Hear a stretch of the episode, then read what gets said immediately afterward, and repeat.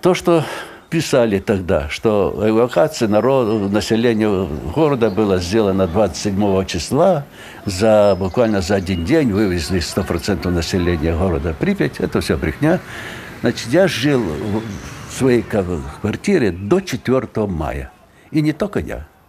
Даже 1 мая я со своими там э, ребятами, друзьями прошли по городу Припять, по улице там Курчатова, центральная, э, с букетами тюльпанов, у них расцвели на все. Хотя город уже был в основном, в основном пустой. Но многие оперативный персонал жили в своих квартирах. И в ночь на 4 мая мы уехали с Припяти, э, и то уже мы уехали напрямую, на Чернобыль дорога была закрыта, мы там по окрестным лесам уехали, доехали Чернобыль, потом с Чернобыля 5 числа мая месяца я уже единственным автобусом уехал в Киев.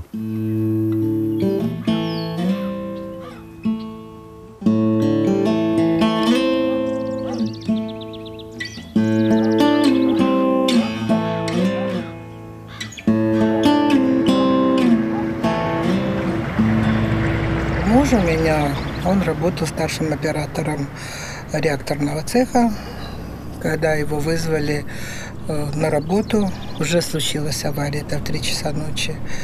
И он единственно позвонил, еще даже телефон работал, где-то около 10 утра, и сказал, Оля, страшно, очень страшно, любыми путями вывозите детей на второй день уже ввели, уже вертолеты летали, а ввели химвойска. Значит, машины мыли как бы асфальт. Мы думаем, надо же перед Пасхой еще, как говорится, так, чистота в городе, потому что мы красивый город. час дня прозвучала информация по радио, что внимание, внимание, внимание, в связи с аварией на Чернобыльской атомной электростанции город будет временно эвакуирован. Взять сроком на три дня, взять необходимые документы, ну і все. Автостанція була закрита, то ми так проїхались, назад вернулась. А то якраз дитинка маленька була, треба молоко купляти. І кожного дня це відкривається магазин. І треба було застати це молоко вхватити. Якщо ухватиш, е, то буде дитина з молоком. Якщо не досталося, е, значить одна смісь суха на воді, а молоко продавалося в цих стекляних бутилочках. І в обід, це після обіду, мабуть, провозило. Я поїхала, е, побігла ж в магазин за молоком і чую розмови про евакуацію. Хтось там збирається, хто щось розказує між собою. Радіо у нас чомусь не працювало, тому я ніякої обяви не чула. А давай людей розпитувати. От дізналася, що там е, в дві години будуть вивозити на три дня. Прийшла додому, там сусіди вже знають, а що збирати, як збирати. Ну, як на три дня, значить, та ще десь може в ліс, чи що, значить, речі якісь такі легенькі, непотрібні. Потім автобус приїхав, ще в автобусі довго сиділи. Ну, Дітей дуже багато було, і коляски ми всі тримали на вулиці. Це не тільки в нашому будинку, де от під е, балконами є місце, це все колясками зайняті. Вони в нас там ночували і, і сутки, і двоє. Е, ми вирішили ці коляски позабирали з собою, бо дитину ж треба десь ложити. Навіть ніхто не подумав, що помить їх чимось треба. Ну, така безпечність була. І години в чотири вже виїхали. В отношении, значит, поиска родителей из семьи. Нам помог человек из КГБ, взял машину и поехал вместе с нами. Это, наверное, где-то было число 7 мая уже, потому что первомайская демонстрация уже прошла. Мы ехали по Иванковской трассе и проезжали эти колонны военных машин. Это были военные машины, это были пожарные машины, это были люди э, в обмундировании, специальная одежда, защита органов дыхания, там лепестки вот эти. Эм, такое ощущение, что мы попали на войну. То есть переехав с Мирного Киева, отъехав там буквально сколько километров до Иванкова и чуть дальше, ну, до определенной границы мы доехали, а дальше нас не пустили объяснили, что в Чернобыле нет никакого штаба, что нам необходимо подъехать в Полесское. Нам рассказали, где мама, вот, что она жива, что она здорова. А отец принимает участие в ликвидации аварии. Вот. А, значит, маму эвакуировали первоначально, нам даже сказали, в каком она селе жила с детьми, село Подполесским. А далее оттуда их эвакуировали в Евпаторию, в санаторий имени Розы Люксембург. А, мы хотели к ним поехать, но поезда же переполнены, потому что Киев вывозил своих детей. Киевляне вывозили своих детей. Детей и жен. И взяли мы билеты где-то, наверное, на 20 какое-то мая, на конец мая. Даже когда садились в автобусы, все говорили, ой, клево, отлично, у нас есть возможность перед Пасхой, там Пасха была, по-моему, во 2 или 3 мая, перед Пасхой отдохнуть и рекомендовали взять с собой только деньги, ну, может быть, какие-то фотографии и так далее. Мы выезжаем, э, как вот э, можно услышать это радиообращение, оно в интернете, по-моему, до сих пор лежит, что в связи с тем, что возможна авария, что возможно неприятная ситуация на атомной станции, э, ну, население вывозят там на неделю. Вот. И поэтому люди ехали как бы так. Особо с собой никто сумок не брал, какой-то дополнительной одежды нет.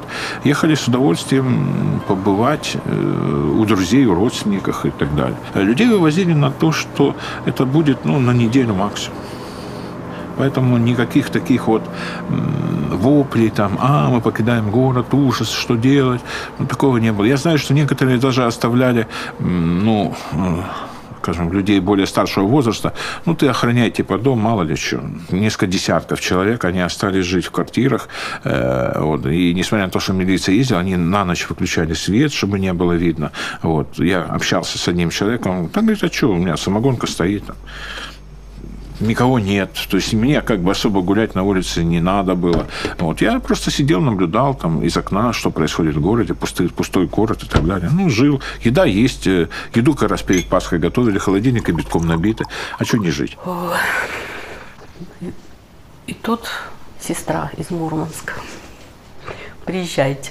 Что вы, там же радиация, приезжайте сюда. И мы собрались, и 8 июня уже улетели в Мурманск.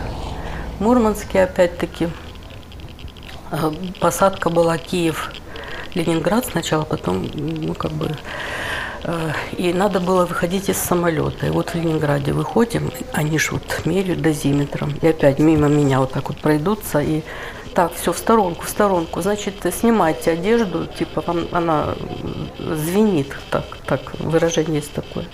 Я говорю, ну, здрасте, у меня ничего нету больше, что же я ну ладно, я лечу в Мурманск уже, а там типа сестра, там уже будем скупаться. Вот. Отпустили, в Мурманске то же самое. Я зазвенела, ни муж, ни дочка, вот именно я. Куда уже я там села, где я там попала, не знаю. Ну, я хочу сказать, что э, оборвалась наша светлая вот такая вот безоблачная жизнь в Припяти вот 26 числа. И потом вот э, в Белоруссии вроде бы неплохо. Кстати, мы, мы же все оставили в Припяти. Э, начали покупать вот в Белоруссии. А потом осень наступила. Ну, привычка, э, нужно закрыть вареница, нужно... И мы поехали по деревням. Там у друзей, наших коллег – была машина, и мы, значит, поехали э, ягоды покупать, ну и там э, где-то э, творожок, где-то сметанку, где-то яйца. Подъезжаем к любому дому, ну, видим такой более-менее дом, видно, что люди нормально живут. Заходим, спрашиваем, вот есть то, то, то, то. Да, есть. Что стоит там-то? А вы откуда? А вы... И мы начинаем рассказывать, что мы вот... Они с нас денег не брали они с нас не брали денег. Говорит, да вы что, вы же так пострадали. Вот, вот такое отношение было. И поэтому я благодарна белорусам, ну не знаю как. Мы, мы очень хорошо там тоже жили. Дело в том, что муж был все-таки замглавного инженера, у него уже была однокомнатная, ему дали пока вот э, временно, пока до переезда семьи, ему дали однокомнатную квартиру. Приехали они с, с начальником э, турбинного цеха на машине, а у нас было два холодильника, два телевизора. Он забрал телевизор и холодильник. Ну и так, кое-что еще из своих вещей, потому что, ну, ехал налегке. Вот. И поэтому, когда мы туда э, приехали, э, эвакуировались, э, нам сразу дали двухкомнатную квартиру. Сразу же. Мы только приехали, э, мы еще отмывали окна, там все-все-все. Дали все. дали мебель, дали посуду. Ну, а телевизора и холодильника ни у кого не было, только у нас было. И поэтому вся вот эта наша припятская э, когорта собиралась у нас, потому что мы каждый вечер слушали новости, что скажут про станцию. Там же было разрешено спаковать вещи такие еще не грязные. И потом там был организован вывоз какой-то день. Так мы так отпрашивались, так проезжали, вот там БТР давали. Два-три человека раз так по домам быстренько. Там мешки такие полиэтиленовые туда-туда все складывали, все складывали. Там телевизоры так, такое. Кто не включал телевизор, так можно было, он чистый был. А кто включал, потому что она электромагнитная натягивала пыль радиоактивную. Так они были грязные. Ну, вывозили все. Некоторые мебель вывезли, и телевизор, и ковры вывезли. Там милиция была продажная. Дозиметристы тоже там за бутылку водки в то время там за какие-то там закуску. Все, что можно было. Некоторые все вывезли. Некоторые ничего не трогали, боялись, что радиацию привезут в Киев.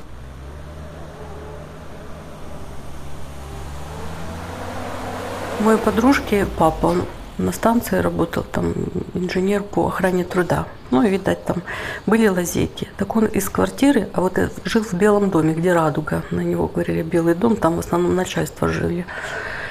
Так он даже вот розетки, вот эти вот все, все, все, вот все, что можно было, даже, по-моему, линолеум содрал и, и привез. А дом построил или купили они дом в Березане. Все туда. Ну и что, нет уже его. Понимаете? Вот ты же умный человек, да? Зачем тебе эти ковры, которые на самом деле в первую очередь впитали? Да, мне тогда мама забрала хрусталь, то, что разрешали. Я попросила, забери э, альбом с фотографиями. Вот она забрала.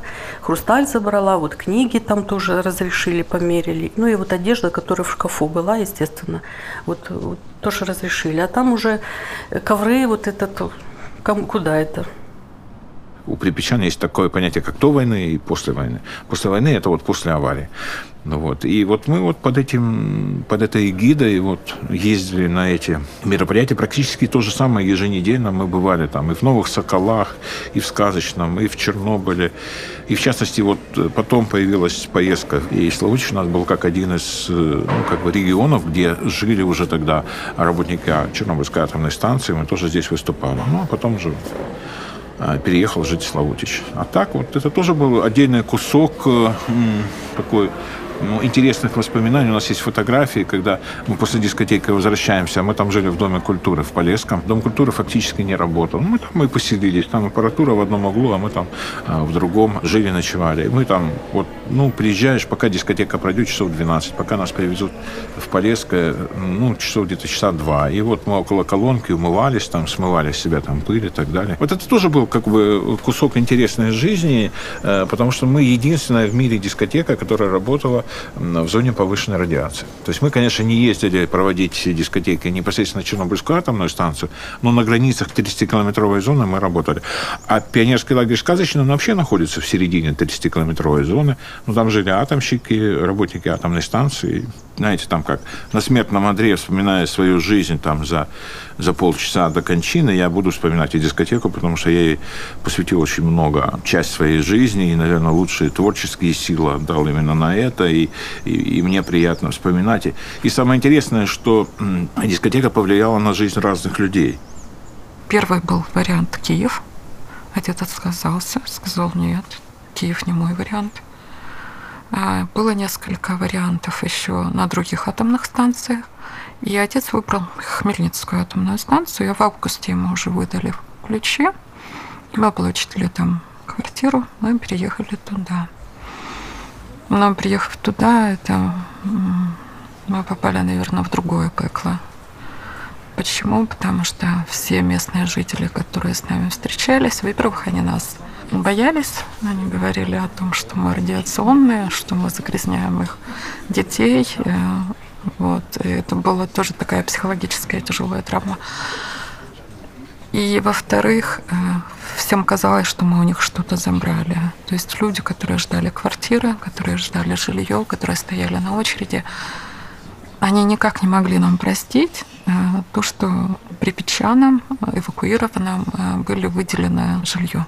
Ну, в Хмельницком мы долго не прожили, потому что э, был какой-то конфликт э, между местными жителями Притом травма психологическая, которую мы там получили, в Припяти, мы были там чужими. И вот в ноябре 86 года от моей организации, где работала в Нетешине, была э, командирована группа лиц на ликвидацию аварии. Я была в числе добровольцев. В 20 лет я уехала на ликвидацию аварии, приехала и приехала к своим.